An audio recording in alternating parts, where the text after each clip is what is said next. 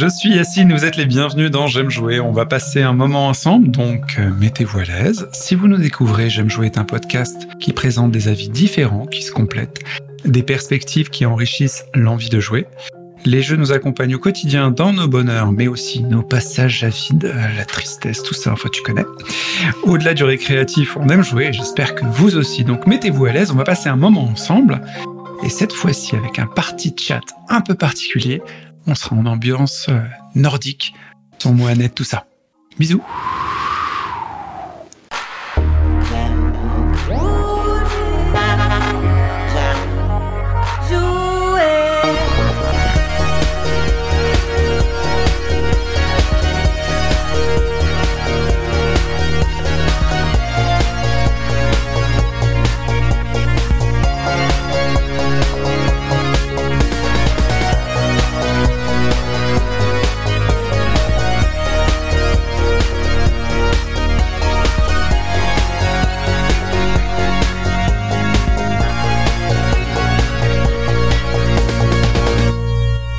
J'aime jouer le podcast.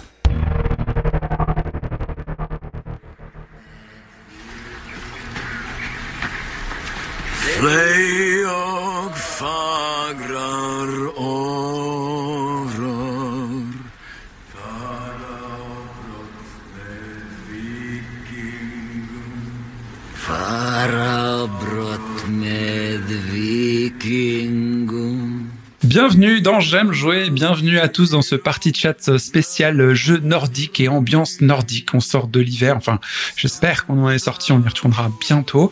Et on a fait une sélection de jeux nordiques épatants qui vont être présentés par une nouvelle équipe ou ancienne équipe, enfin ça dépend comment on se place.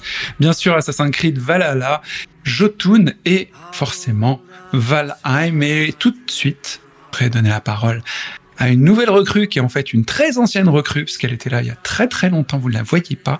Il y a son interview sur Internet si vous voulez la voir. C'est Nina. Comment vas-tu Nina? Ben écoute, ça va. Contente de faire enfin euh, mon premier podcast avec vous. Carrément. Tu avais commencé avec nous et puis en fait, tu même pas eu l'occasion. T'es- Tu t'es éloigné. Et oui, je suis partie du coup pas dans le, dans le nordique, mais dans le, le sud.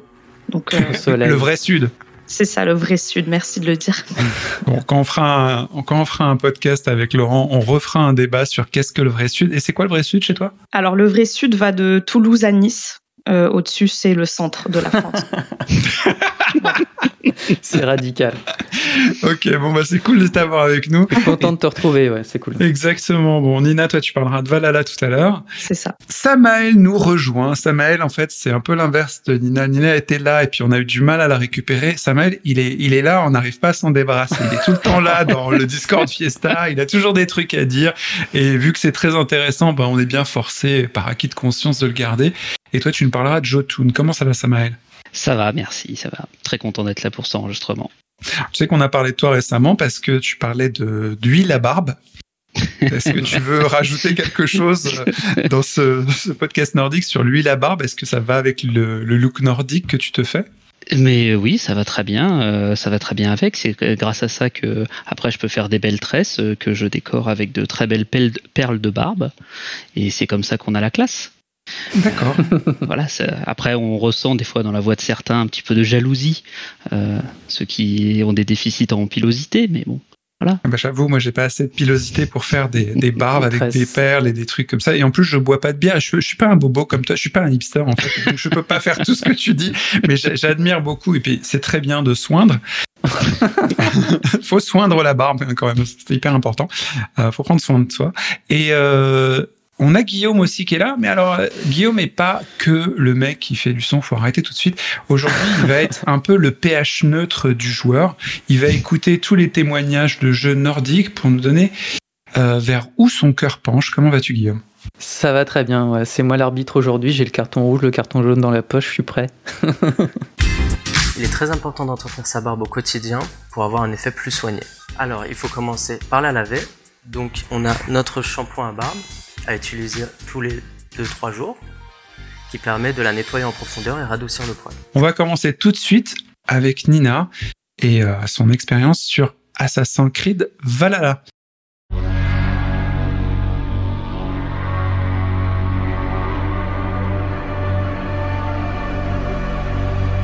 peut-être que je peux vite fait expliquer ce que je suis comme gameuse pour euh, Carrément. un peu faire un contexte. Donc parce que par rapport à, à vous qui êtes vraiment des gros gamers, euh, moi je joue assez peu quand même et surtout je suis assez monomaniaque. Je joue à un seul jeu. Assassin. Voilà. Ah Donc ouais. euh, quand je joue à un jeu, je joue pas à plusieurs jeux en même temps. Sauf si tu comptes euh, Duel Quiz sur mon téléphone comme un jeu vidéo.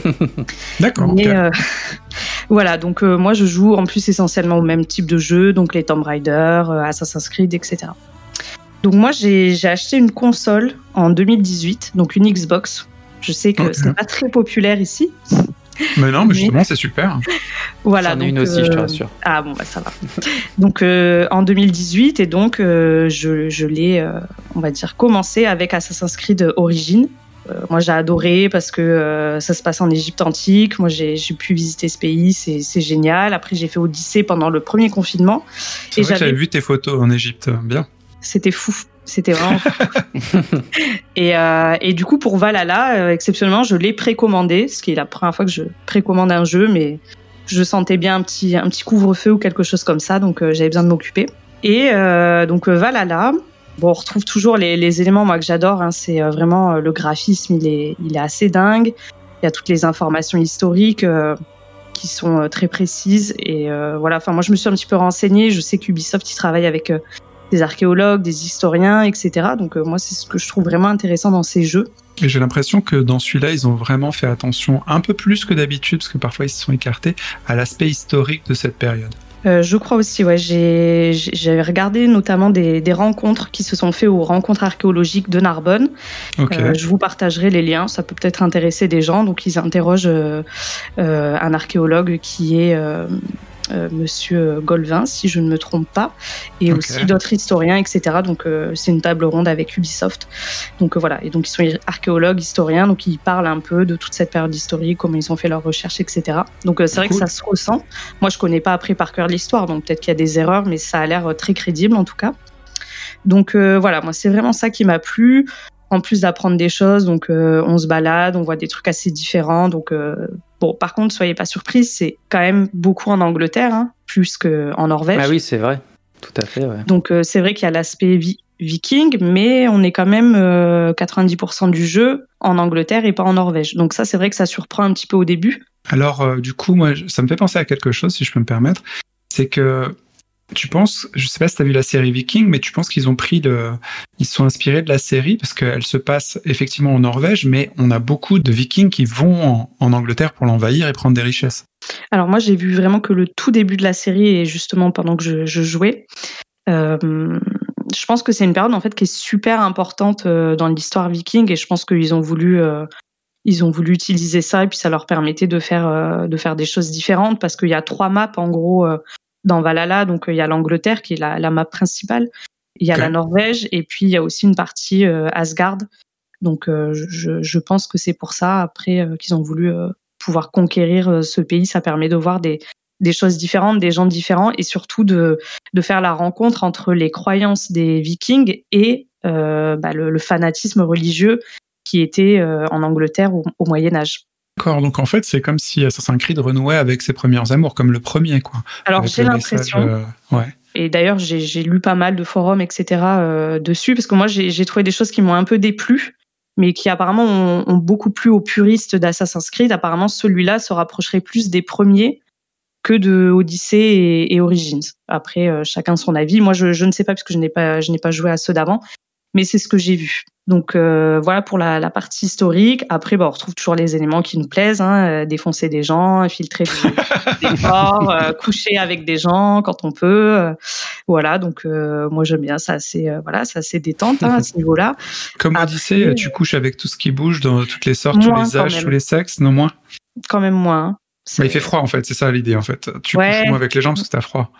Ouais, et puis il y y a une histoire quand même dedans aussi, euh, une petite histoire de love. Donc, euh, du coup, t'es un petit peu moins à coucher à droite à gauche. D'accord, t'es en mode euh, ok, t'es en solo. Voilà. Donc, par rapport au, au premier jeu, donc moi, je trouve que c'est un petit peu différent donc de Odyssey Origins. J'ai trouvé qu'il était un petit peu moins maniable, on va dire, pour moi, hein, en tout cas, qui suis pas une grosse, euh, une grosse gameuse. Je trouvais qu'il y avait des difficultés qui, qui se sont rajoutées par rapport aux, aux deux précédents. Euh, par exemple, l'infiltration qui est beaucoup plus dure.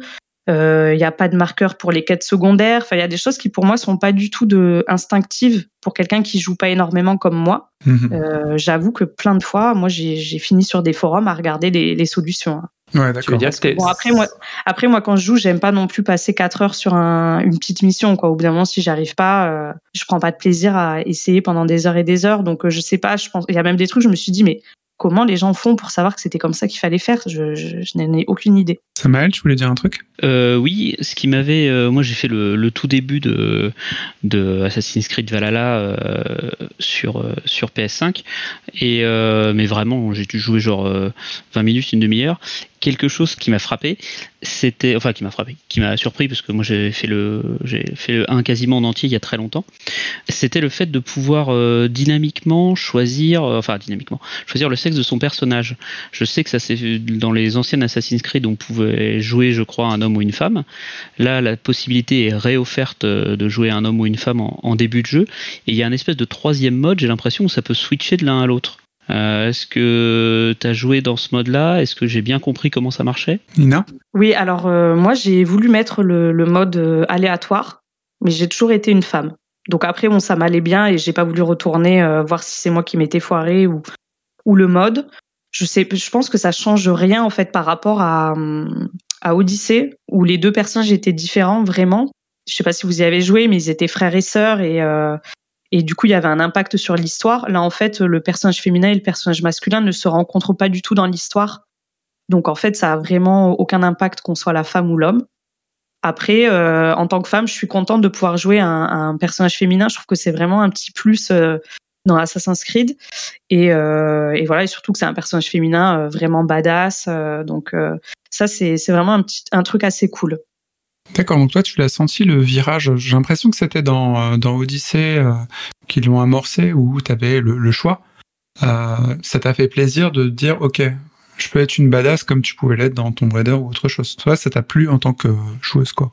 Ouais, moi carrément, euh, je trouve que c'est important parce que ça reste un, un média où les hommes sont, sont surreprésentés. Ouais. Et, euh, et voilà, et puis quand on pense héros, on pense à un homme et on pense à la vieille princesse pourrie en rose euh, qu'il faut sauver.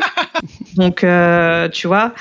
Donc moi, c'est vrai que ça me fait plaisir de, de pouvoir jouer des personnages féminins et c'est pas, euh, on joue pas à la Barbie quoi. On est euh, une Viking, euh, on tue des gens, c'est nous, c'est nous qui décidons et et voilà. Et ça c'est cool et ça manque de représentation comme ça. Et puis c'est une autre représentation que la femme, on va dire classique aussi. Donc donc ça c'est Ouais, ça c'est cool. C'est cool. Et du coup, les mots comme courir comme une fille, taper comme une fille et tout, euh, bah là du coup sont forcément valorisés parce qu'ils sont illustrés de manière euh, exemplaire. Tu défonces des gueules euh, comme n'importe qui quoi. Bah écoute, je pense que beaucoup aimeraient taper comme une fille, comme Evor, femme, dans, dans Valhalla.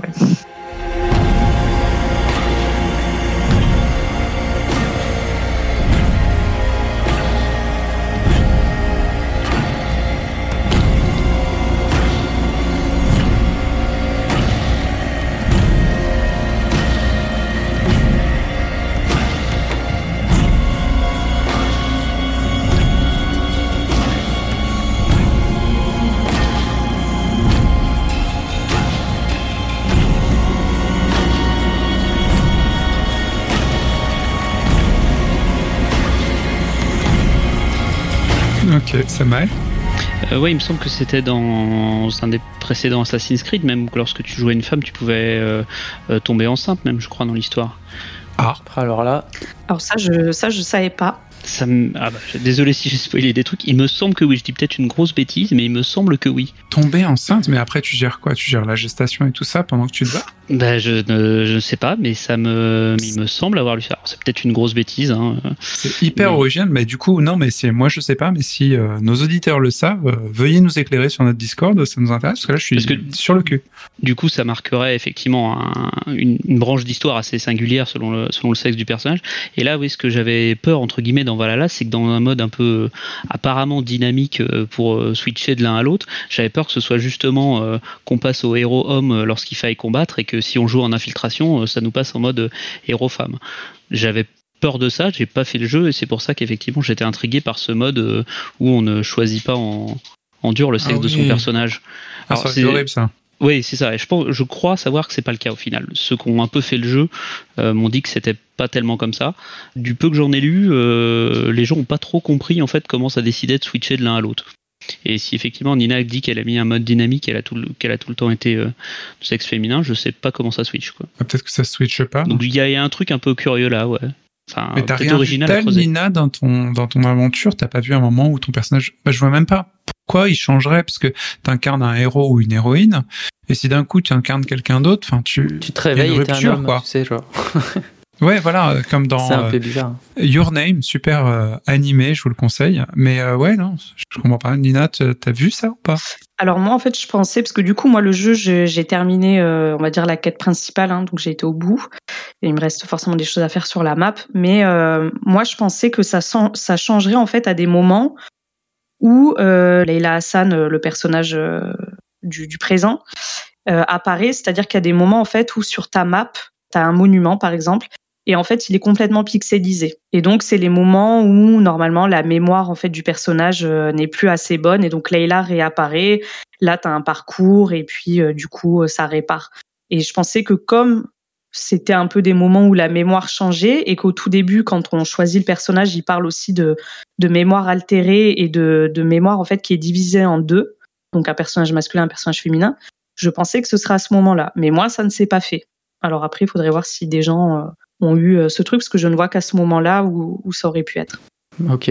Samael Oui, un autre point qui avait l'air assez intéressant dans Assassin's Creed Valhalla et qui du coup me, me donne envie de le faire, c'est qu'il a été nominé pour les Game Awards dans la catégorie euh, innovation, euh, innovation in accessibility. Et donc euh, apparemment ils ont, ils font partie de ces jeux qui ont, qui font un effort assez poussé pour euh, les, différents types de handicap, que ce soit effectivement les gens qui sont, euh, qui ont des, handicaps mo- moteurs, visuels ou autres.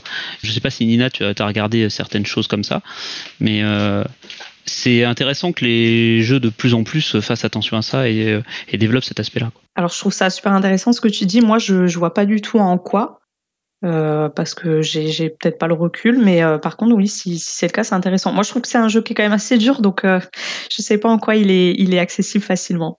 Bah, peut-être dans les options justement euh, dans The Last of Us par exemple il y avait des options pour que les, objets soient plus visibles ou des choses comme ça c'était vraiment dans les paramètres en fait qu'on pouvait jouer et des fois certains joueurs les détournaient pour rendre le, jeu plus facile du coup c'est ouais c'est quelque chose qui est important je pense que les éditeurs aujourd'hui prennent en compte et, euh, et du coup faut savoir le coup de fouiller peut-être dans les options de Valhalla pour voir jusqu'à quel point ils ont été euh, et à quel point ils ont innové Moi, c'est un truc qui m'intéresse forcément parce que euh, on a, on a tous des handicaps. Quand on joue, on, on, s'intéresse pas, et je pense que Nina, c'était pas son cas non plus, comme moi d'ailleurs. Quand tu lances un jeu, tu te dis pas ah mince, j'ai un défaut visuel ou j'ai un défaut, je suis daltonien ou je suis à moitié sourd ou complètement sourd d'ailleurs. Est-ce que les, les éditeurs de jeux ont prévu quelque chose? Néanmoins, moi, euh, je, vois que d'un seul œil, donc euh, il y a quelque chose qui se passe souvent. Je regarde les fonctionnalités euh, qui enlèvent la 3D, euh, qui permettent d'avoir une lecture plus euh, lisible euh, de contours et de choses comme ça. Parce que forcément, j'ai un, une façon de voir qui est différente. C'est pas pratiquement un vrai handicap par rapport à quelqu'un qui est euh, au quotidien handicapé. Mais euh, j'ai vu émerger des choses très très fortes là-dessus. Et j'ai vu surtout des vidéos sur euh, Last of Us qui a l'air d'être un exemple, et peut-être Assassin- Assassin's Creed. S'ils se normalisent tous là-dessus, nous, en tant que joueurs, on va dire euh, vanilla, on le verra pas. Mais si ça peut permettre à d'autres gens de jouer et surtout dépasser leurs conditions qui peuvent être très restrictives dans leur enveloppe physique, ça peut être très cool. Nina? Euh, oui, donc si au tout début, effectivement, quand tu choisis tes paramètres, il y a ce genre de, de choses qui étaient évoquées juste avant. Euh, du coup, de, de voir plus certaines choses, euh, des niveaux de difficulté, etc. Donc, je pense qu'effectivement, ça se joue à, à ce niveau-là, parce que euh, il y avait des précisions que je n'avais pas vues effectivement dans les précédents. Les précédents, c'était vraiment euh, faible, moyen et, et difficile. Et là, il y avait un truc encore en dessous, enfin encore plus bas, et qui, qui avait l'air de, de faciliter peut-être euh, visuellement des, des choses.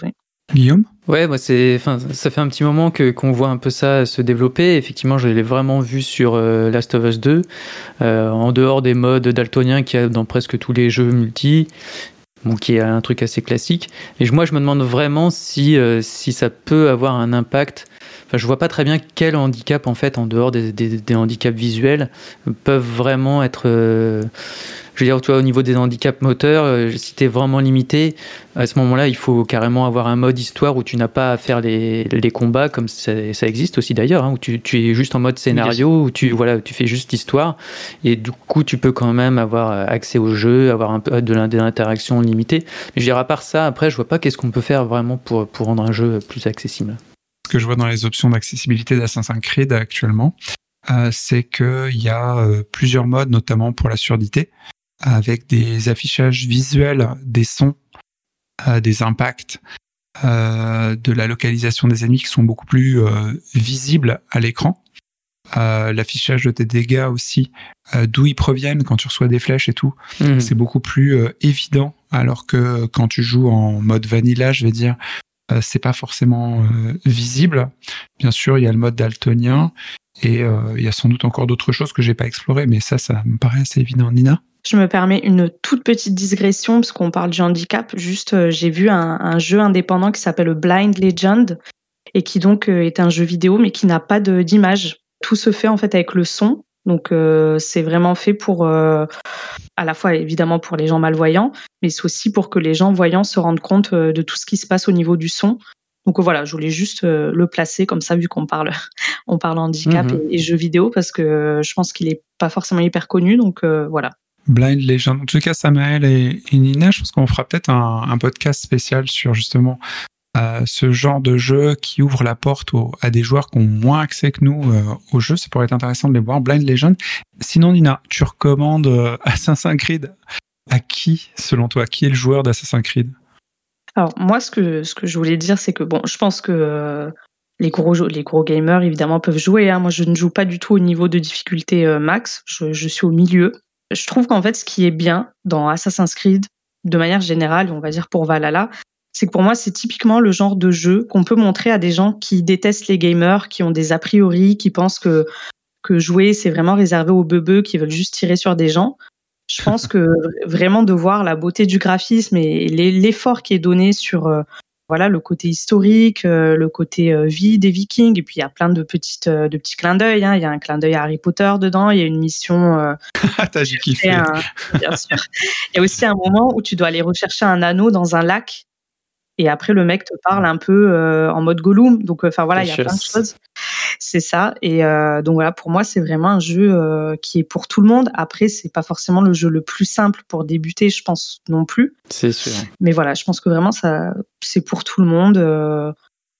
Parce que voilà, tu peux te mettre le, le niveau au max, avoir tous les mercenaires après toi, euh, si ce que tu as envie, c'est vraiment de, de casser des gueules. Et puis, euh, si tu as envie de faire de l'exploration, euh, la map est géante. Donc, euh, voilà. Bon bah merci. Euh, on va passer à Samael qui va nous présenter Jotun. Exactement, euh, Jotun, donc euh, que qui a été streamé d'ailleurs sur la chaîne euh, J'aime jouer cast il y a il y a quelques semaines. Par tes Euh, soins. Exactement, exactement. C'est donc un jeu qui est sorti en 2015, qui est au départ sur Déjà. PC. Oui. Ouais, ouais, les, années passent vite. Il avait, il avait déjà fait parler de lui euh, à l'époque où il était sorti. Euh, il était sorti euh, directement sur euh, multiplateforme en Windows, macOS, Linux, etc. Il a ensuite eu des portages sur Wii U, PlayStation 4, Xbox One, et pour finir sur sur Switch et même chez chez Stadia, hein, histoire de que tout le monde puisse profiter de, de ce jeu. Et c'est très bien. Il avait fait parler de lui notamment avec sa direction artistique, puisque tous les dessins étaient faits en animation image par image, dessinés à la main, et donc il y a un style graphique qui fait très euh, très crayonné en fait. Et donc ça avait, ça avait notamment à l'époque fait, fait parler de lui pour ça. Rapidement sur l'histoire, on va suivre l'histoire de, de Thora, une, euh, une femme euh, viking. Même si bon, encore une fois, on, on parle de viking aujourd'hui, mais on sait que le terme est un peu, un peu galvaudé et qui mélange beaucoup de choses. Donc on va, on se Nordique, on va dire. voilà, voilà. Une femme nordique qui est morte euh, pas de manière glorieuse, c'est-à-dire pas sur un champ de bataille. Et pour euh, espérer entrer au, au Valhalla, elle va devoir euh, affronter des, des Jotun, qu'on traduit couramment par, euh, par géants. D'accord. Euh, voilà. Euh, donc elle va se retrouver au, dans le Kunangagap, si je, si je prononce bien, je ne sais plus exactement le. c'est quoi C'est espèce, un espèce de hub en fait, euh, le Ginungagap, voilà exactement, euh, qui pourrait se traduire par le, le Void et qui va donner accès à cinq, euh, cinq zones différentes, découpées chacune en deux sous-zones. Où à l'intérieur de ces zones, on va avoir des petits puzzles à résoudre, des quelques ennemis à tuer, etc. pour débloquer des runes et euh, apprendre des pouvoirs, différents pouvoirs liés à, à des, des pouvoirs divins.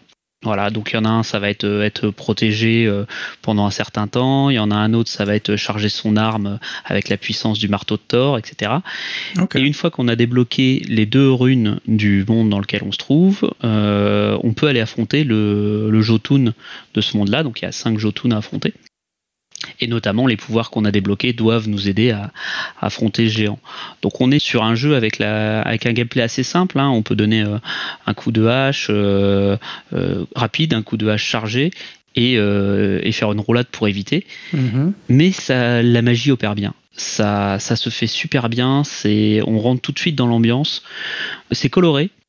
Et, euh, et l'histoire qu'on découvre de Torah euh, après avoir battu euh, chacun des, des Jotun, on en apprend un petit peu plus sur son passé. On s'aperçoit qu'elle n'est pas si si euh, rose que ça. Euh, elle en a un peu chié euh, dans sa vie avant. Et donc on découvre à la fois cette, ambiance de mythologie nordique, l'histoire de Torah, et chaque monde a son, voilà, bah, comme on peut s'en douter, a sa thématique, soit quelque chose de très, de très construit comme une ville, etc. Soit à un moment on va être tout petit dans un arbre, dans le, on va être dans les, dans les branches d'Yggdrasil et on va devoir lutter contre, on va devoir éviter un corbeau géant, etc. Et il y a toute une poésie à chacun des niveaux qui est très bien faite. Euh, ça va alterner les types de puzzles. Il y en a, ça va être un labyrinthe où on peut que descendre et on remonte de temps en temps euh, avec des ascenseurs. Il y en a un autre, ça va être euh, effectivement débloquer euh, des passerelles, ce genre de choses. Donc j'ai pris, euh, j'ai pris beaucoup de plaisir à y jouer. Il est assez rapide, je pense, à, à finir. Je l'ai pas encore fini. C'est vraiment une belle, euh, un très beau jeu à faire. Et donc qui a été fait par euh, Thunder Lotus Game. C'est le studio Alors. qui l'a fait. Voilà. Je t'in- je t'interromps hein, une seconde. Thunder Lotus Game euh, est réputé pour Spiritfarer. On vous l'a déjà Voilà. conseillé, donc euh, très joli, très joli jeu. J'ai bien aimé moi la DA de l'extérieur en regardant ton stream euh, de Jotun. Mm. Euh, on revoit les, les- le style de Spiritfarer si jamais vous y avez joué. On a l'impression de voir les dessins animés euh, polonais euh, quand on était petit, un peu rotoscopés, dessinés. C'est assez chouette. Tu parlais de 5 Jotun, du coup le, le jeu doit être assez court, non? Oui, parce que j'en ai fait, euh, j'ai été jusqu'au quatrième boss, je crois, euh, lors du stream, donc en 4h30, 4h30 5 heures. Et euh, bon, ceux qui regardent la chaîne savent à quel point j'ai des, j'ai une absence de skill assez poussée. Donc euh, le jeu est. Le modeste. oui, je suis très mauvais. Euh, Modeste. pour, pour le dire pour le dire autrement. Donc non non, je, étant très mauvais, le fait de pouvoir aller aussi loin aussi vite, euh, ça montre que le jeu reste accessible et qu'il a une une difficulté quand même, hein, on, on roule pas dessus, mais ça se fait bien, ça se, ça s'apprend bien, les mécaniques s'apprennent bien, et les boss, même s'ils ont des grosses barres de vie et qui sont très grands, on n'est pas sur, du tout sur une difficulté à la, à la Dark Souls ou à la Souls-like. Donc là-dessus, le, ça en fait un jeu très accessible. Ok. Nina? J'avais juste une petite question parce que tu as dit que le personnage principal s'appelait Torah. Oui. Donc, euh, est-ce que euh, c'est un, censé être le, le féminin de Thor Est-ce qu'il y a un lien ou pas du tout? C'est juste. euh, C'est un, c'est un nom euh, qui était couramment utilisé effectivement euh, en référence bien sûr au dieu Thor euh, parmi les parmi les Vikings. D'ailleurs, ceux qui, qui suivent les, les dernières saisons de la série, il y a un personnage féminin qui porte ce prénom aussi. Comme dans d'autres cultures, voilà, il y a des prénoms courants qui sont dérivés des des dieux et des, des panthéons divins, et c'est le cas pour effectivement le le prénom Torah. Et juste pour revenir rapidement sur le studio, sur euh, Thunder Lotus Game, ils sont, euh, ils viennent du de la contrée avec le plus bel accent du monde. Ils, ils viennent de Montréal, ils sont québécois, enfin canadiens. D'accord. Et Thora, juste pour info, euh, c'est une des filles de Hérold, comte ou roi de Suède, Suède pardon, en, en, 1800, en 800. Elle fut l'épouse du roi viking semi-légendaire Ragnar Lodbrok. Petit coup de Wikipédia, ça aide toujours. C'est cheaté les gens qui regardent Wikipédia. Du coup, tu conseillerais Jotun pour qui? Pour passer un bon moment euh, détente avec un petit peu de de- d'action, c'est de l'action aventure. hein. On est dans une ambiance nordique, on va aussi en apprendre sur les, les divinités nordiques, par d'ailleurs des séquences qui sont narrées en, en vieux norrois, une langue absolument superbe. Et donc c'est, on apprend voilà la, la mythologie nordique un petit peu grâce à ça. Pour moi, c'est comme je disais, c'est assez accessible à tout le monde faut aimer l'action aventure, les décors sont très jolis. C'est quelque chose qu'on peut faire aussi pendant que les enfants regardent la télé, c'est pas extrêmement violent. Donc c'est un jeu qu'on peut montrer euh, qu'on peut montrer à la famille. Donc je, je le conseillerais sans restriction et comme en plus il est assez court et sur toutes les plateformes, ce serait dommage de s'en priver. Il est régulièrement en solde en plus. Ok. Alors je vais te proposer un petit exercice d'ailleurs à tout le monde. Je vous laisse réagir. J'ai pris des avis Steam sur Jotun et je les ai trouvés assez sympathiques pour essayer de d'essayer de circonscrire comment les gens le perçoivent. Pour Assassin's. Creed, c'est pas nécessaire parce que c'est quand même une marque hyper connue et, euh, et les gens savent à quoi s'en tenir. Mais Jotun, personne connaît en fait. Et euh, je vous propose cinq avis. Vous allez voir, c'est assez euh, panaché. On commence tout de suite par Genji Scan 35. Alors lui, il n'est pas dans la même mythologie. Lui. ouais, déjà, lui, il a choisi une autre mythologie. Alors, lui, pseudo dit... avec des numéros. Exactement. Excellent, juste excellent. Souvent difficile, mais rarement barbant. Un pur chef-d'œuvre. Ok, simple. simple, exactement. Moi, j'ai pris des trucs courts. Hein. Sinon, on a Mad Lad. Alors, lui, c'est autre chose. Les Vikings n'ont pas de cornes sur leur casque. Zéro à ce jeu. oui, oui, la Torah a un casque à cornes. Bon, ok. tu vois. Un troisième avis. Tutu fixe. Voilà. un coup de cœur pour ce jeu. Vous incarnez Torah, une guerrière viking morte sans gloire qui doit affronter différentes épreuves que Odin lui a concoctées pour pouvoir rejoindre le Valhalla. Le jeu est beau, enfin des vrais dessins, ça fait du bien, et les combats de boss sont grandioses et la musique super. Oui, et je plus sois l'avis sur la musique, j'en ai pas parlé, mais euh, excellente bande son. Quatrième avis, celui de Peaceman. Assure-moi, écrit comme la paix. Ouais, je sais. non, non, non, non, comme la piste. Alors lui nous dit, c'est comme Ori and the Blind Forest, mais trisomique. Merci. Je vois pas le rapport, mais ok. Je ne sais pas. Est-ce qu'il a voulu dire isomé en vue isométrique euh, Non, non, non, non, voulu insultant. c'est très, très, très négatif. C'est juste une insulte. D'accord. Euh, Daedris qui finit, euh, c'est facilement dans mon top 10 de mes jeux préférés. Tout est parfait. Les musiques sont magnifiques, ainsi que la carte, l'exploration de l'ambiance et l'immersion. Les boss sont fous mais la difficulté est nickel. Guillaume? Oui, d'ailleurs, c'est quel style la musique? C'est plutôt ambiance relaxante ou euh, y a, ça sonne comment? Enfin, c'est des instruments qu'on connaît ou c'est des trucs un peu particuliers? Ça colle complètement à la, à la thématique, euh, à la thématique, donc on va être effectivement sur la musique d'ambiance euh, nordique. Un peu plus vif, donc calme pendant les phases d'exploration, et puis un peu plus vif sur les, sur les phases de boss.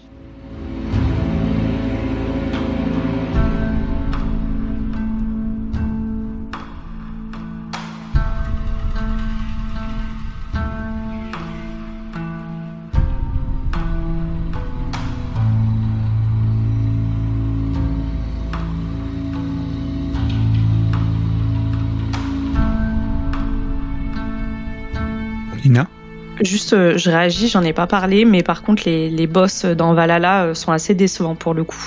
Il y en a beaucoup Contrairement ah euh, ouais.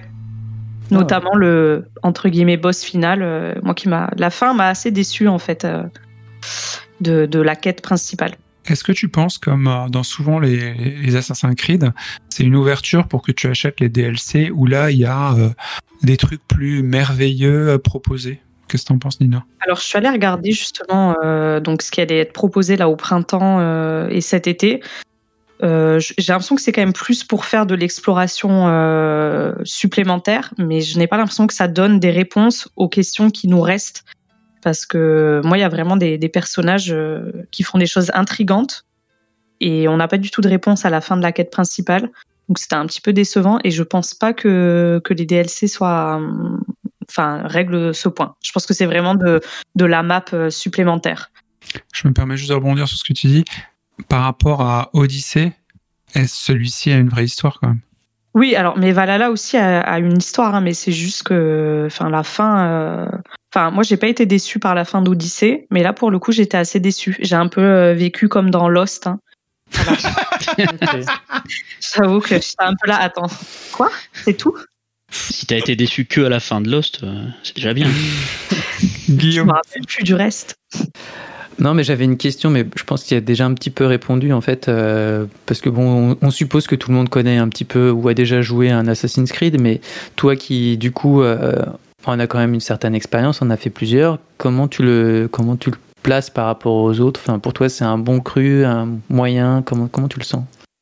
Moi, donc comme je disais, j'ai joué qu'aux aux trois derniers. Du coup, euh, moi, je le trouve bien, mais je le trouve moins bien que que euh, bon. Après, euh, je pense que c'est vraiment l'histoire de, de l'Égypte, moi que j'ai adoré avec Origins. Mhm. Euh, je le place à peu près euh, équivalent Odyssée. J'ai quand même un, un petit peu préféré la, la quête dans Odyssée que voilà avec le frère et la sœur, etc. Euh, J'ai trouvé que c'était un petit peu plus intrigant, on va dire que là dans Valhalla, c'est vraiment une histoire de conquête de territoire. Donc euh, moi, ça me parle un petit peu moins. Ouais, c'est vraiment la guerre, quoi. Enfin, c'est la Voilà. bagarre, quoi. Bon, Ouais, il reste quand même l'histoire, euh, l'origine des euh, de l'ordre, etc. euh, voilà, avec ce- ces personnages aussi euh, mystérieux. Donc, euh, il est quand même très bien. hein. Mais c'est vrai que moi, j'ai quand même préféré les deux autres.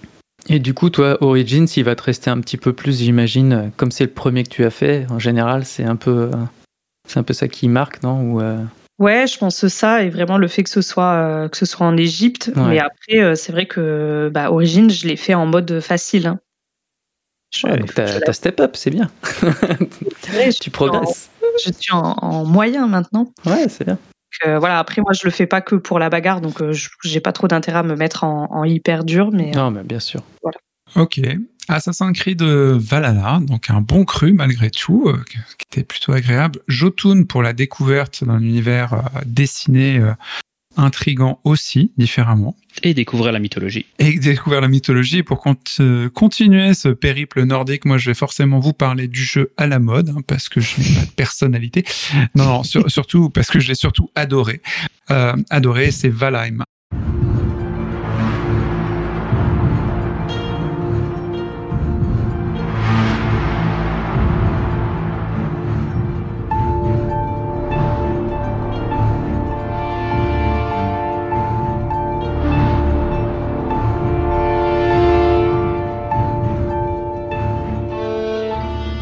Valheim, c'est un jeu sandbox de survie en monde ouvert du développeur suédois Iron Gate, sorti en accès anticipé le 2 février 2021 sur Windows et Linux via Steam pour la somme de 17 ou 19 euros en fonction du moment où vous l'achetez. C'est ça.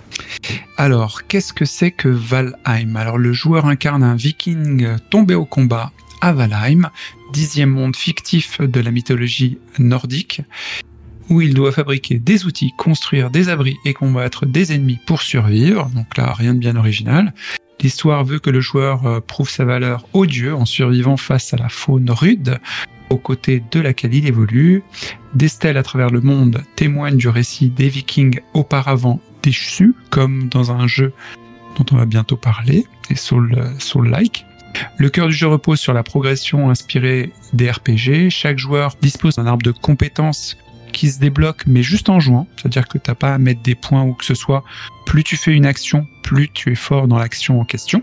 Plus tu cours, plus tu es fort en course. Plus tu coupes des arbres, plus tu es fort à couper des arbres, et ainsi de suite. Il y a plein de systèmes de jeu dans, dans ce monde, et ce qui est intéressant, c'est que c'est à la fois un mix entre Minecraft, Age of Empire, et on va dire un soul-like euh, léger entre guillemets. C'est-à-dire qu'à la fois on va créer un campement de toutes pièces, on va fabriquer sa maison euh, avec des bûches qu'on aura pris dans la forêt, on s'habillera avec des vêtements qu'on aura réellement pris sur les bêtes qu'on a chassées, et on aura des, des boss à tuer régulièrement. Mais pour tuer chacun des boss, il faudra passer d'un âge technologique à un autre âge technologique. Au début, euh, on est à fabriquer ces, euh, ces outils avec du bois et ainsi de suite. Après, on passera À la pierre, Mm. puis au fer et ainsi de suite. Donc c'est assez amusant. Et le, la cerise sur le gâteau, si je peux me permettre, c'est le fait que c'est un monde, euh, dans ta session de jeu, tu peux accueillir 10 personnes et du coup faire toute cette aventure avec 10 copains à fabriquer ta maison et ainsi de suite. Oui, Nina? Oui, euh, en fait, je me demandais pour ton jeu et celui d'avant, euh, est-ce qu'il y a qu'un seul personnage? Enfin, là, tu viens de dire que tu pouvais jouer avec d'autres personnes, mais est-ce que euh, d'autres personnages ont de l'importance? Est-ce que euh, c'est un personnage qui est solitaire à chaque fois? Ou est-ce que voilà il a un peu sa pas sa tribu mais je ne sais pas comment on appelle ça pour les Vikings mais son équipe? Ok, alors Nina, sur ce jeu-là, les choses sont un peu différentes par rapport à Assassin's Creed ou Jotun, qui sont des jeux purement narratifs. Là, c'est un jeu euh, où tu crées ta propre histoire en fonction des aventures que tu vis. La chose la plus narrative de jeu, c'est l'univers, le fait que tu sois dans ce Valheim et que tu aies des quêtes données par euh, Odin pour aller dans le Valhalla. Donc, euh, tu as des créatures mythiques que tu vas devoir affronter. Mais en dehors de ça, t'as pas de récit à proprement parler. En fait, tu fais des tâches, des activités répétitives parfois pour bah, faire ta propre conception du jeu. Et ce qui est différent des jeux narratifs, c'est que c'est toi qui vas voir au-delà d'une colline, comme dans un Zelda, ah, il y a un truc, euh, il y a une montagne bizarre, je vais essayer de faire quelque chose de euh, là-bas. Et peut-être qu'il y a euh, un ogre ou du bois plus propice à la construction de mon bâtiment, mais c'est pas narratif. Samael Oui, je pense qu'un point important de Valheim à souligner aussi, c'est un peu l'éléphant au milieu de la pièce, c'est que c'est moche. Il faut être honnête. Euh, et le, par contre, le point qu'à mon avis, euh, grâce auquel le jeu survit et a autant de succès, c'est effectivement ce que tu as parlé, c'est son aspect euh, coop. Le fait de pouvoir jouer à plusieurs, c'est ça qui le rend fun. Mais euh, je sais pas si graphiquement c'est prévu que ça évolue, puisqu'on l'a dit, effectivement, le jeu est en early access. Je sais pas si c'est un parti pris ou si ça va évoluer, mais c'est vrai que c'est moche. Hein. Faut s'attendre vraiment à un truc dégueulasse. hein. Moi, ce que je peux me permettre sur le, quand j'ai lancé le jeu la première fois, donc euh, j'ai pas payé cher, j'étais un peu sur la hype en disant tiens, je vais essayer un jeu auquel j'ai pas l'habitude, parce que moi, comme Nina, j'aime bien les jeux narratifs, les gens, les jeux qui te prennent par la main, qui sont souvent des continuités de films ou de bouquins, tu vois, où on est là, on a une histoire forte, on incarne quelqu'un qui a un récit qui va être euh, partagé face à des personnages antagonistes intéressants. Là, on n'est pas dans ce délire-là, on est dans un truc vachement plus ouvert. Minecraft, je connais pas, et je tombe sur un jeu. Franchement, quand je l'ai ouvert, je me suis dit waouh, j'ai un problème avec mon PC ou quoi? Ça ressemble vraiment à du porridge. Et tu dis, je me suis fait niquer en fait. Enfin, en français, voilà, je me suis vraiment fait avoir. Et ce qui est très étrange, c'est qu'effectivement, ce qu'on m'avait déjà dit, et je n'y croyais pas parce que j'ai vu le truc et je trouvais vraiment ça hideux, parce que ton personnage est immonde par rapport à Saint-Creed ou Mm. autre chose, ou Last of Us par exemple. On est vraiment à l'opposé. Plus tu avances, plus tu trouves le- les qualités euh, stylistiques, pas visuelles, euh, du jeu. Des ambiances, des euh, clairs-obscurs, des couchers de soleil, des levées de soleil, des matinées brumeuses où, dans l'indicible de la brume, peut-être qu'un troll va t'arriver dessus.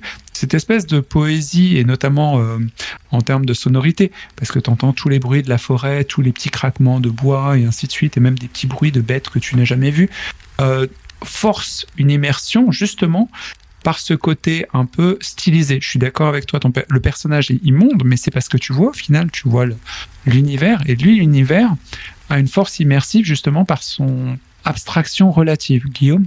Ouais, j'avais plusieurs questions. Enfin, je, suis assez d'accord avec ce que tu dis sur l'aspect visuel. Moi, j'ai vu pas mal de streams dessus, en fait. Et c'est vrai que c'est pas forcément hyper attirant au départ. Enfin, j'ai quand même beaucoup de mal avec les personnages. Je comprends pas qu'ils fassent pas un petit peu mieux quand même là-dessus. Même sur les armures et tout ça, c'est pas très très joli. Par contre, l'environnement et tout, ou le fait que ce soit un petit peu pixelisé, finalement, ça donne une touche un peu, euh, un peu originale, un peu à la Minecraft, mais quand même en plus jolie. Et j'avais une question justement sur euh, la création du personnage. Comment ça se passe? Est-ce que c'est comme dans tous les jeux de rôle? Est-ce que tu lui attribues déjà des, des valeurs? Tu as dit tout à l'heure que ça progressait en fonction de tes activités.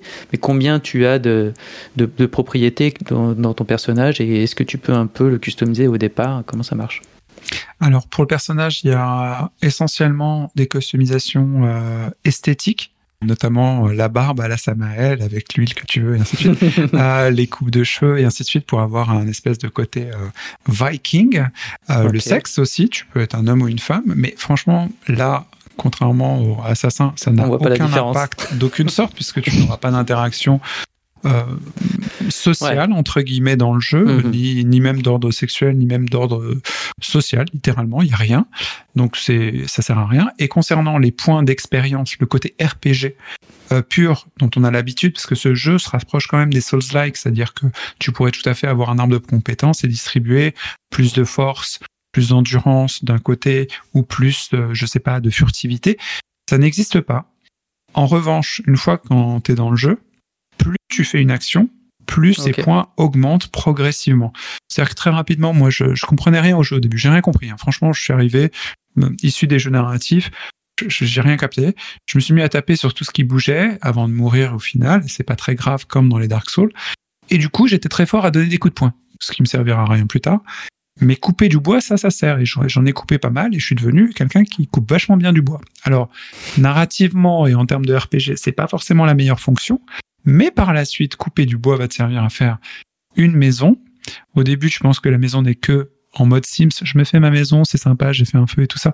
Non, en fait, ça va être ton fort parce que régulièrement, tu vas avoir des vagues d'ennemis qui vont attaquer ton abri. Donc, il faudra le défendre avec. Euh, tu as des euh, capacités de terraformation. Il va falloir euh, creuser le sol pour faire tomber les trolls dedans, faire des tas de choses en fait. Mais tu les. Ce qui est bien dans ce jeu, contrairement à, à des points que tu attribuerais dans l'immédiat avant d'avoir même joué, c'est que tu découvres progressivement où tu dois t'entraîner. Et ça, c'est cool. Ça mal Euh, Oui, je voulais revenir sur un des qualificatifs que tu avais utilisé, c'était Souls-like.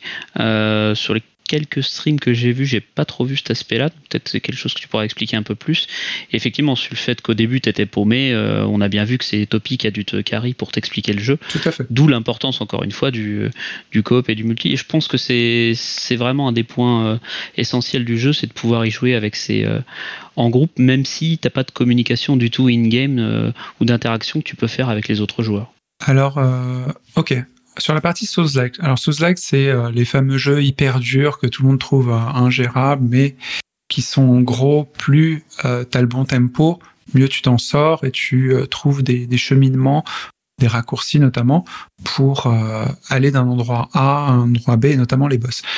Sur la partie Souls-like, quand tu meurs, toutes tes ressources, équipements et autres restent là où tu es mort la dernière fois. Donc quand tu reviens pour récupérer euh, armure, victuailles et ressources, tu dois aller sur le corps qui est resté derrière toi. Donc tu dois aller là-bas pour récupérer ce truc. Donc ça, c'est un lien évident entre les souls.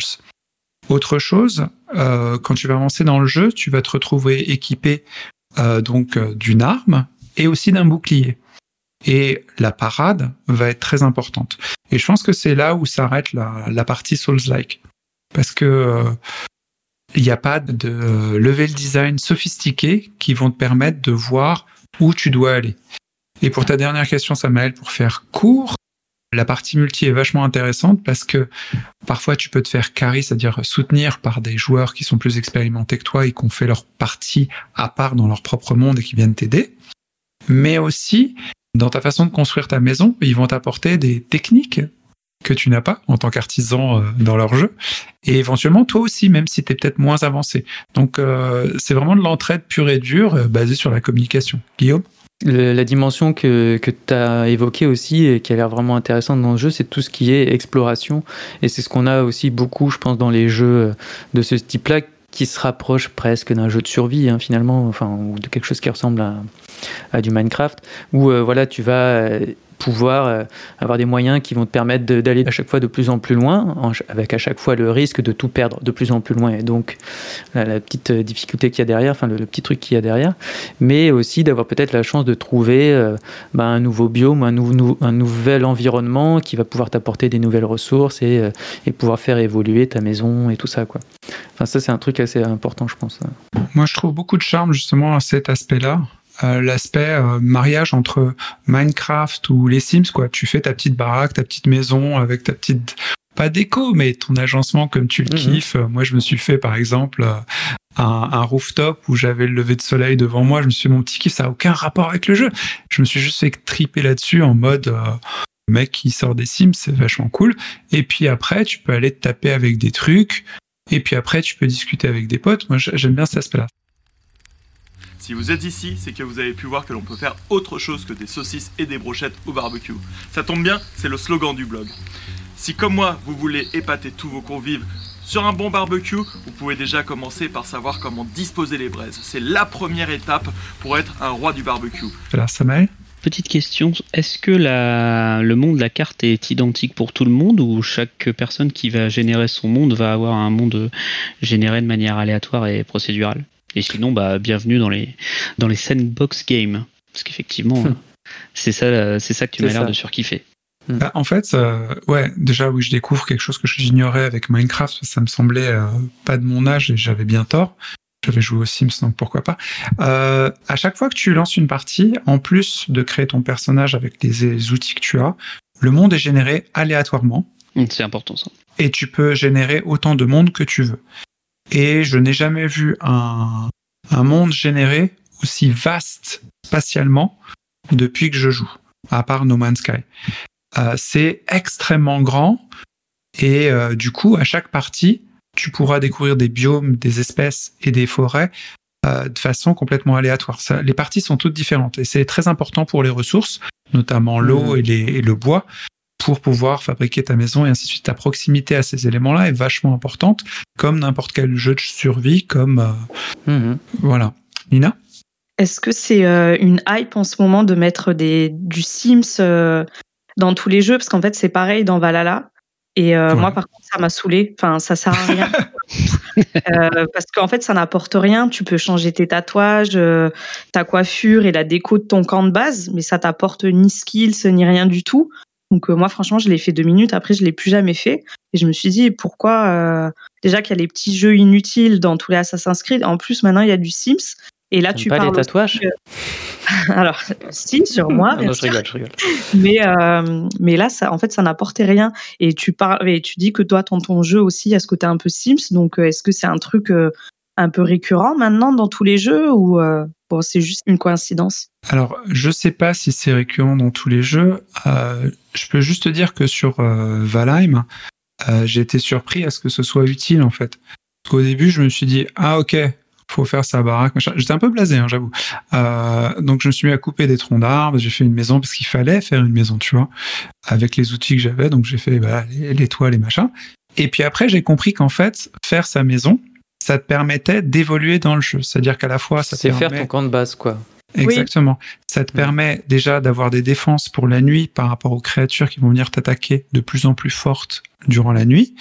Ça permet aussi de faire des structures en fonction de tes réflexions personnelles qui permettent à ce que ton camp soit protégé, c'est-à-dire faire en sorte, comme je disais au début, que les orques tombent dans un grand trou et du coup t'as pas à les combattre.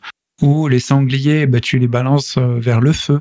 Tu vois, juste en faisant, tu sais, des, j'ai fait un, petit couloir, je me suis fait triper tout seul. Je me suis hey, c'est un couloir à la Euro Disney. Tu sais, les couloirs à la mort moelle hyper long qui, t'arr- qui arrêtent pas de tourner, tourner, tourner, tourner et qui t'emmènent vers une caisse, tu vois. Mais c'est genre, genre des plombes, tu vois.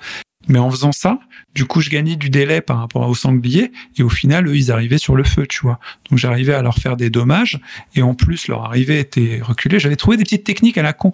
Et du coup, ce côté Sims qui va pas, euh, comme tu disais sur Valhalla, les tatous et tout ça, tu peux pas customiser grand chose en fait en termes euh, cosmétiques, mais c'est plus en termes de design et de pratique qu'il y a ça.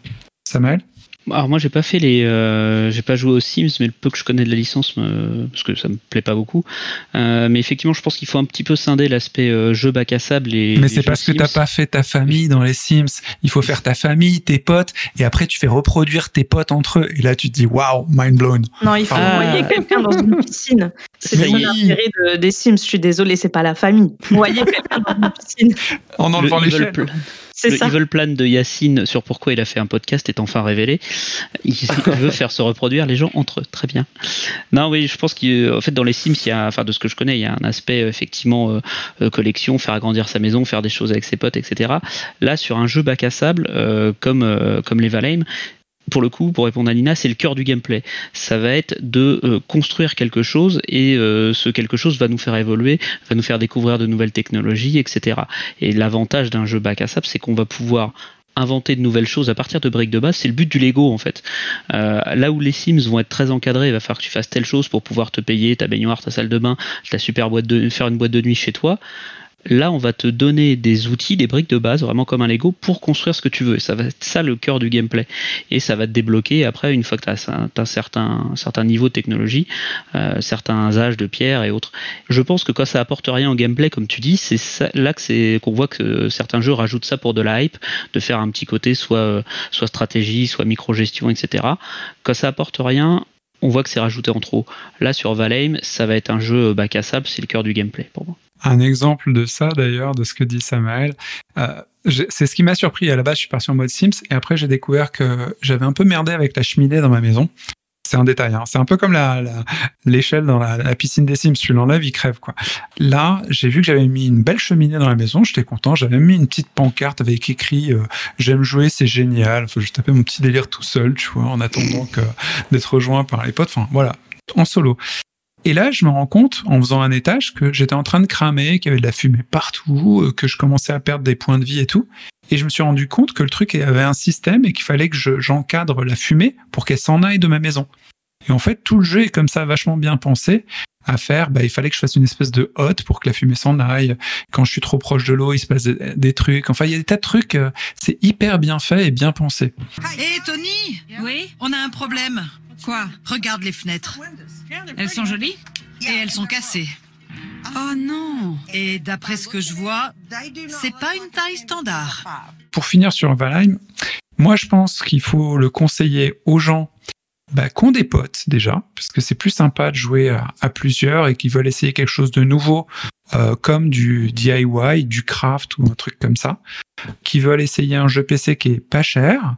Effectivement, il en a assez, en accès anticipé, donc il est amené à évoluer, mais il est déjà beaucoup mieux fini que la plupart des jeux qui sortent, notamment Cyberpunk, je dis ça pour Samael, qui kiffe. Donc il est tout à fait jouable à pas très cher quand tu as un PC qui est pas trop balèze du tout, parce qu'il faut 8 Go de RAM, donc euh, pas mal de PC ont ça, euh, PC ou Linux d'ailleurs. Euh, Ça permet d'avoir des parties euh, à ton tempo. Tu fais soit la baraque, soit tu vas te bastonner, soit tu te balades pour découvrir la map qui est gigantesque, et tu passes un super bon moment. Moi, je, conseille à tout le monde en fait. Samael? Oui, je reviendrai juste effectivement sur l'aspect accès anticipé. Le risque pour ce type de jeu, c'est de le commencer peut-être trop tôt, euh, d'y passer 6-8 mois ou plusieurs mois en se marrant bien avec ses potes, avec des nouvelles features, euh, des corrections de bugs qui arrivent au fur et à mesure. Et lorsque le vrai jeu sort et qu'il est complet, ben, on a un peu l'impression de l'avoir déjà poncé, on a un peu l'impression d'avoir déjà tout vu. C'est pas comme un jeu ou comme Hades ou autre où tu vas rajouter des niveaux, des choses comme ça. Là, ça va être euh, quelques petites évolutions à la marge. Donc, il y a ce risque-là. Enfin, je pense que ça peut, ça peut être bien de le découvrir maintenant, mais ça peut valoir le coup d'attendre aussi qu'il soit fini. Et juste pour finir rapidement là-dessus, il y a aussi la possibilité, pour ceux qui le peuvent, de louer des serveurs payants pour que le monde continue de vivre, que vous n'y soyez connecté ou pas. Et lorsque vous jouez avec vos potes, là, ça peut devenir sympa, effectivement, que celui qui se connecte un soir euh, farme du bois, etc. Et tout le monde se réunit le week-end pour finir de construire le fort. Mais ça, ça nécessite effectivement soit qu'il y en ait un qui ait un PC connecté tout le temps, soit de prendre un serveur tiers, ce qui peut être payant. Mais c'est un aspect qui peut être intéressant euh, pour jouer à plusieurs, c'est de faire que son monde devienne un monde euh, permanent comme un, MMO, comme on le connaît, comme World of Warcraft ou autre. Ben, moi, j'ai vraiment pensé à ça, à laisser euh, mon PC ouvert avec ma session euh, J'aime jouer pour que chacun se tape des délires de maison avec son goût, son style. On a vu des créations assez chouettes d'ailleurs déjà dans Valheim. La maison a- du style. la maison de style du côté de chez vous. Euh, non, mais il y a des trucs fous. Il y a des gens qui ont fait le, euh, le Faucon Millennium. Il y a des gens qui ont fait des tours invraisemblables. Les gens se tapent des trips euh, assez rigolos, notamment euh, comment dérouter la flotte pour la faire traverser la maison. Enfin, les gens, ils sont hyper créatifs et c'est très très chouette à voir. Et le fait d'être de jouer avec des gens, alors qu'on est euh, en couvre-feu ou confiné, ou ça dépend, bah ça fait chaud au cœur. Nina? Alors, excusez-moi, mais c'est horrible ce que vous êtes en train de dire. Est-ce que vous pensez à la pollution numérique? Là Non, mais vraiment, vous voulez laisser des jeux comme ça toute la nuit, tout le temps, quand vous jouez même pas, mais c'est horrible. On va faire un podcast hein, là-dessus, hein, sur euh, la pollution numérique. hein. Bah, Moi, j'ai juste envie de dire, si Sephora pouvait éteindre ses lumières et arrêter de balancer Ah, des odeurs insupportables partout, euh, moi, je suis prêt à faire mon, mon boulot. Ou même Leclerc ou n'importe qui. On va citer des marques, mais, euh, Non, mais je on a suis gagné pas du sûr que mon pauvre petit PC euh, pourra faire grand-chose euh, dans cet univers. Je te rejoins, t'as raison. Je trouve que c'est une pollution numérique. Mais si je peux m'amuser avec des, po- des copains tout le temps et que le plaisir il soit permanent, tu vois, je me dis que peut-être la balance dans le monde, elle est pas si négative. il, Oui, y a un petit message, il y a un petit message à tous les mineurs de Bitcoin hein, derrière, bien sûr. Ah oui, exactement. Miner rien du tout. mon petit message, euh, Yann Arthus Bertrand. euh, voilà.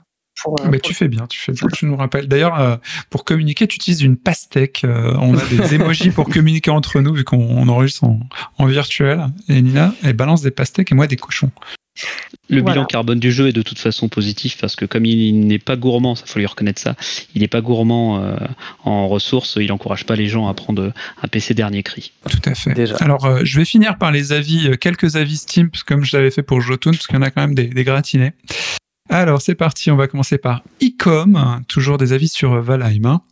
Icom, le chat est mort, ma femme m'a quitté, et je ne sais pas quelle année il est. Voilà. Un avis très positif du jeu. Le mec a mis euh, 100%. Ouais, il voit pas le temps passer.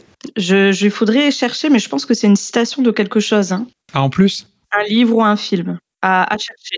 Ah, tu vois, en plus, c'est des gens lettrés, quoi. Je pense que c'est comme Yacine, c'est quelqu'un qui est euh, juste spécialiste du Wrong-Chan. Alors, une autre citation, celle de Shepard, enfin pas de citation, avis. Hein. J'ai construit un radeau pour aller pêcher. Je suis revenu à mon bateau, il a été écrasé par un troll utilisant un demi-arbre comme arme. Ce jeu est génial. Ok. Avis de sperme de sumo.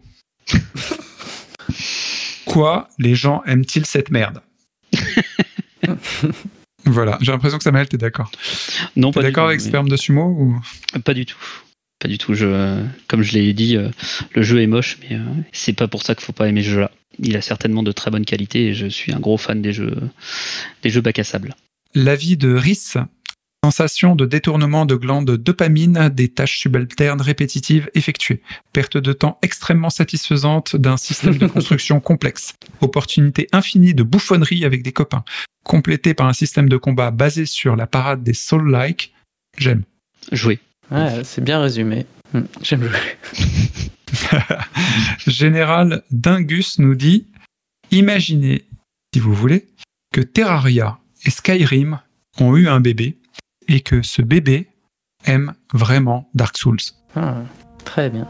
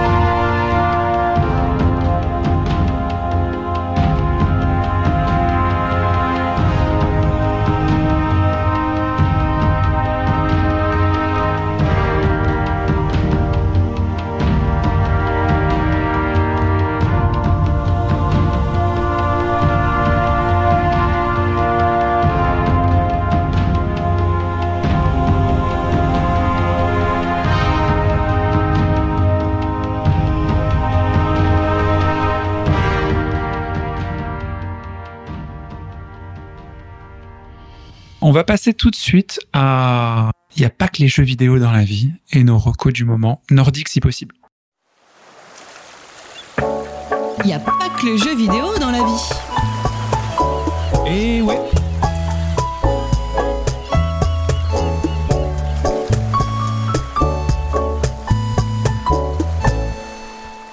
Qui a des recommandations nordiques à nous faire? Est-ce que Samael, tu voudrais commencer? Oui, pourquoi pas. Alors, OXBABLYRA. Quoi Voilà, donc. Bah, maintenant que j'ai fait un cheat code, je vais pouvoir euh, hacker la recommandation et en faire deux en une. C'était un vieux code euh, Super NES. Hmm. Un point bonus à ceux qui reconnaîtront euh, dans Un quel jeu servait ce Konami. code. C'était pas un Konami justement. astuce, double astuce. Donc euh, recommandation musicale bien sûr. Ça va être un album du groupe euh, Wardruna, du groupe euh, un groupe norvégien de folk music. Wardruna, exactement. Wardruna, l'album Skald. Euh, Skald, pour ceux qui ne connaîtraient pas le terme, c'est le nom des poètes qui étaient utilisés euh, au 8e siècle et euh, 10e siècle, etc. Des poètes nordiques, voilà, qui faisaient de la poésie, ce qu'on appelle skaldique. Ok.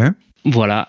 Et donc ce, groupe euh, Wardruna qui fait de la musique euh, euh, folklorique pardon, a fait cet album Skald avec son chanteur qui en fait a enregistré des concerts qu'il faisait acoustiques à travers le monde. Et là il a posé ça en studio où il fait des chansons en vieux norrois, euh, où il récite de la poésie skaldique, etc. Donc avec euh, des instruments d'époque acoustique derrière. Moi c'est un de mes kinks. euh, un de mes kings auditifs. C'est, j'adore cette langue, j'adore le vieux norrois, je trouve ça extrêmement beau, extrêmement poétique. Ça ressemble à quoi? Du coup, est-ce que c'est comme le Perfura ou c'est mieux? Non, c'est euh, c'est plus rond, c'est pas guttural comme du teuton. Euh, c'est. Euh, c'est vrai que la flestrix, ça sera c'est un peu ça, un petit peu ça. Euh, si dans, vous pouvez en entendre dans certaines musiques de Viking. D'ailleurs, un des moments clés de Viking a été euh, sonorisé par euh, le chanteur, le frontman du groupe Fardruna, qui est celui qui fait ses, concerts acoustiques. voilà, à travers le monde.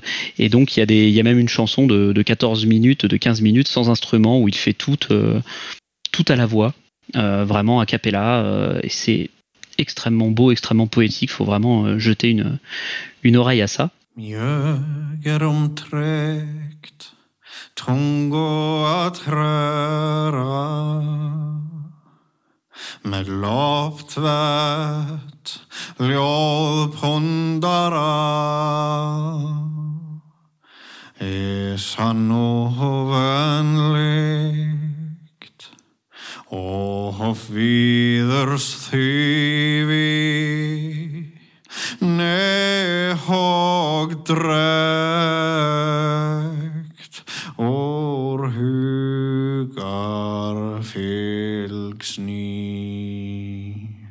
Donc première okay, toutes les euh, infos, euh, toutes les infos bien sûr dans la description du podcast. Regardez pour écouter quand même, ça peut aider. Voilà. Et du coup, euh, deuxième reco qui est la même en fait, Scald. Scald, c'est le nom d'un groupe de français qui fait aussi de la musique folklorique. Euh, groupe fondé en 2018 par euh, un monsieur qui s'appelle, euh, dont j'ai oublié le nom, Christophe quelque chose. Toutes mes excuses à ce brave monsieur. Non, pas lui. Christophe Voisin Boivinet, voilà exactement, qui euh, a su s'entourer d'interprètes de, talents euh, autour de lui pour euh, bah, voilà, faire cette musique folklorique et réciter ses poèmes de poésie islandaise, de poésie nordique.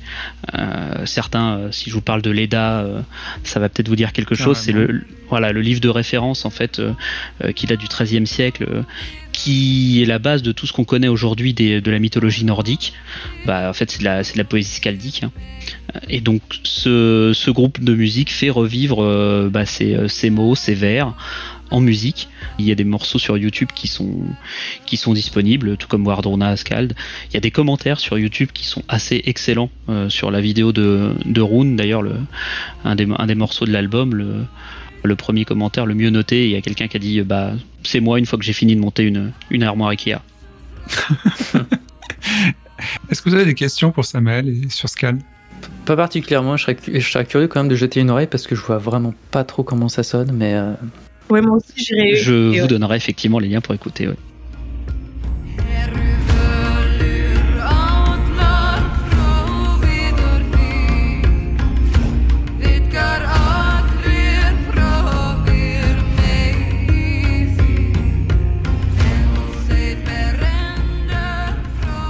Ok, bah, tu nous as intrigué, c'est déjà pas mal du tout. Wardruna Escald. Et les détails sont dans la description du podcast. Et avant de donner la parole à Guillaume et Nina, moi je vais vous parler de d'un type qui m'a hyper intrigué. J'ai vu euh, donc une émission sur euh, Netflix, euh, Chef Table, et il y a un des chefs qui s'appelle Magnus Nilsson, qui est un chef suédois au restaurant Faviken en Suède. Il a auparavant travaillé à l'Astrange et l'Arpège en France avant de rejoindre Faviken euh, en 2008 et c'était assez euh, impressionnant de, le voir parce qu'il est euh, très intègre dans sa vision de la, cuisine. Alors j'ai pas mangé chez Faviken, j'ai même pas osé en rêver tant les tables sont insaisissables et lointaines.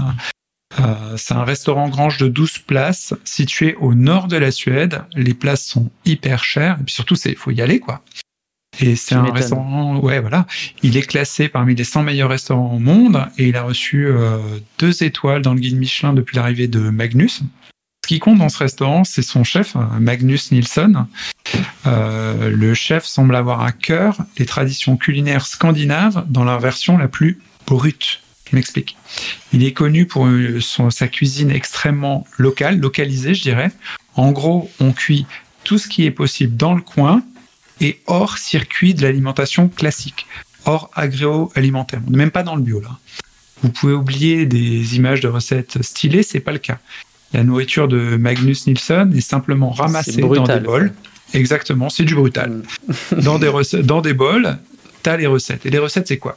Par exemple, le pudding au colostrum de vache cuit au four. Ok. Le colostrum, c'est le premier lait sécrété euh, par les seins après l'accouchement. C'est un liquide qui contient tous les aliments, euh, les éléments indispensables au bébé pendant les premiers jours. Donc c'est très très très fort. Ou alors euh, le globicéphale, une sorte de Mhm. baleine, Mhm. bouillie avec de la graisse et des pommes de terre. Et la soupe de mousse islandaise, par exemple. Donc il prend ce qu'il y a dans le coin, ou il va chercher beaucoup plus loin des, des, des trucs hyper rares pour les cuisiner. Par exemple, il y a la truite euh, frite de Jamtland avec une sauce au lactosérum réduite, des pommes de terre farcies au porc salé et des boulettes de blé aux érelles sucrées, gâteau au- à l'ambroisie avec éponge d'orange glacée, etc., etc., etc. Donc c'est une espèce de retour à la terre, à l'organique, aux produits trouvés hors circuit de l'agroalimentaire, très très loin du bio, puisque ces choix de produits sont quasiment pas consommés, puisque c'est difficile à obtenir en fait. Et donc ce mec a acquis une réputation insensée, gagné ses deux étoiles Michelin, écrit un bouquin qui est monstrueux, il fait 800 pages, il fait 1,5 kg sur comment il faut cuisiner. Et ce type t'explique que euh, la cuisine nordique ou, ou ce genre de choses, c'est pas une vraie cuisine, c'est pas une cuisine. C'est plutôt un art de vivre, comme euh, tu peux trouver la cuisine du sud-est. C'est dans cette zone, on cuisine de cette façon et du coup découlent des cuisines. Et lui, la cuisine nordique, c'est parce qu'il est localisé là-bas que ça donne euh, le fruit de tradition en fait.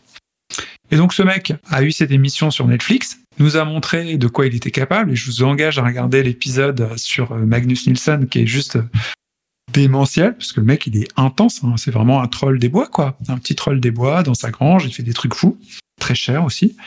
Le 14 décembre 2019, Magnus Nielsen, il ferme définitivement le resto. Voilà, ça marchait trop bien, il arrête.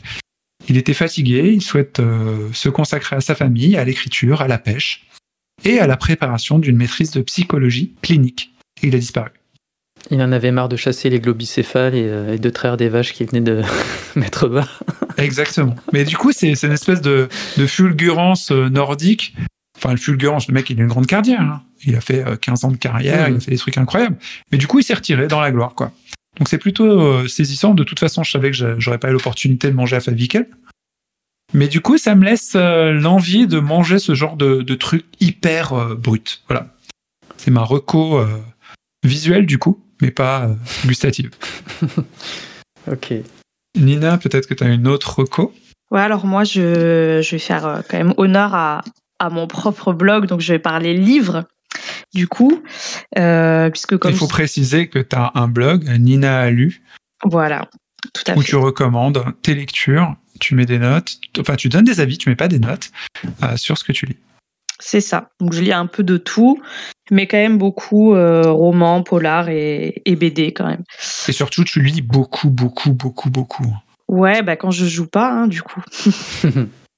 Donc euh, là, je vais pas parler d'un roman parce que bon, il y a plein d'auteurs euh, nordiques euh, très connus, notamment dans le polar, mais je vais parler donc d'un livre de Neil Gaiman parce que peut-être qu'après avoir entendu parler de, ces différents jeux, vous allez avoir envie de creuser un peu la mythologie viking. Et donc Neil Gaiman, que vous connaissez sûrement parce que il est, est à l'origine du film Coraline, de la série American Gods et aussi euh, de la série Lucifer, puisque c'est un personnage euh, inspiré euh, de ses comics Sandman.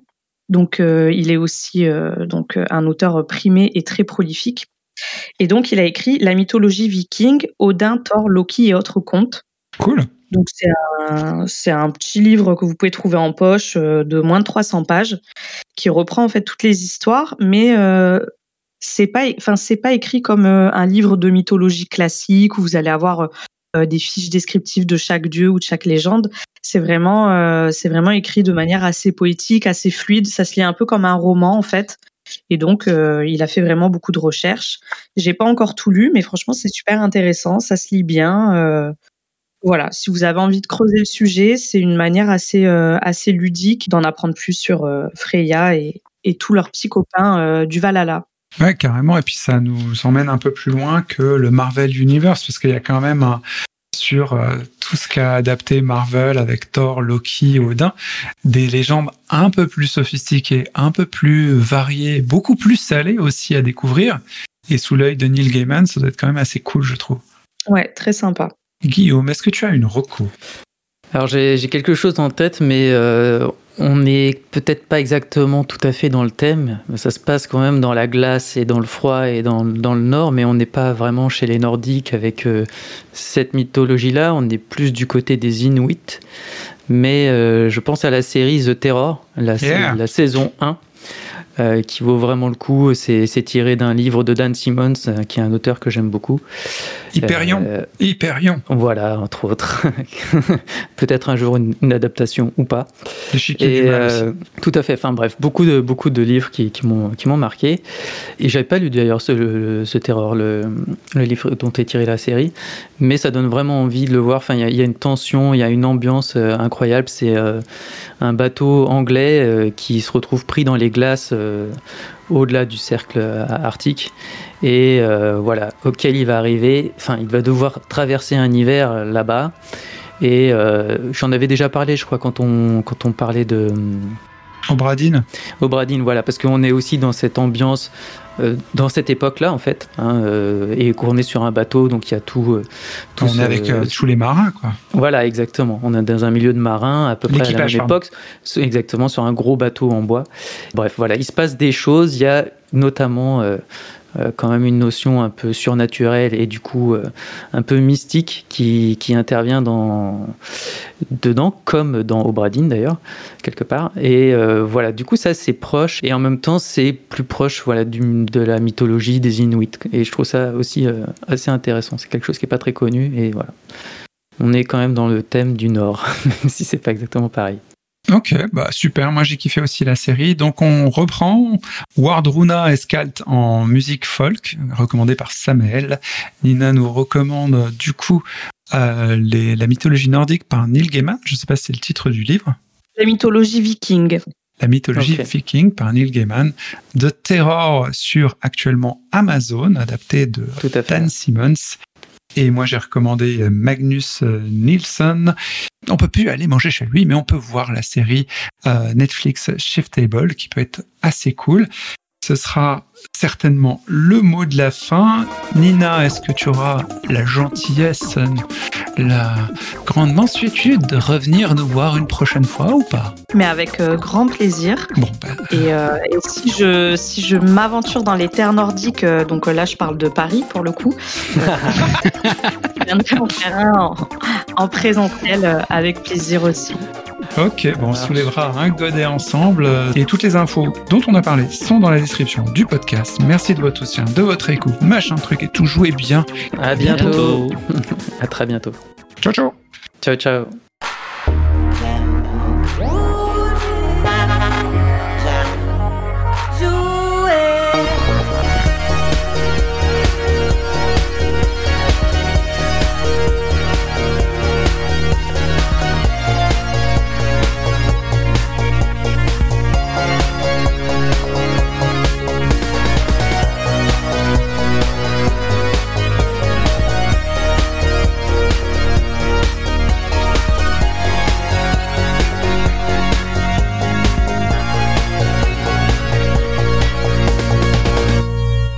J'aime jouer le podcast.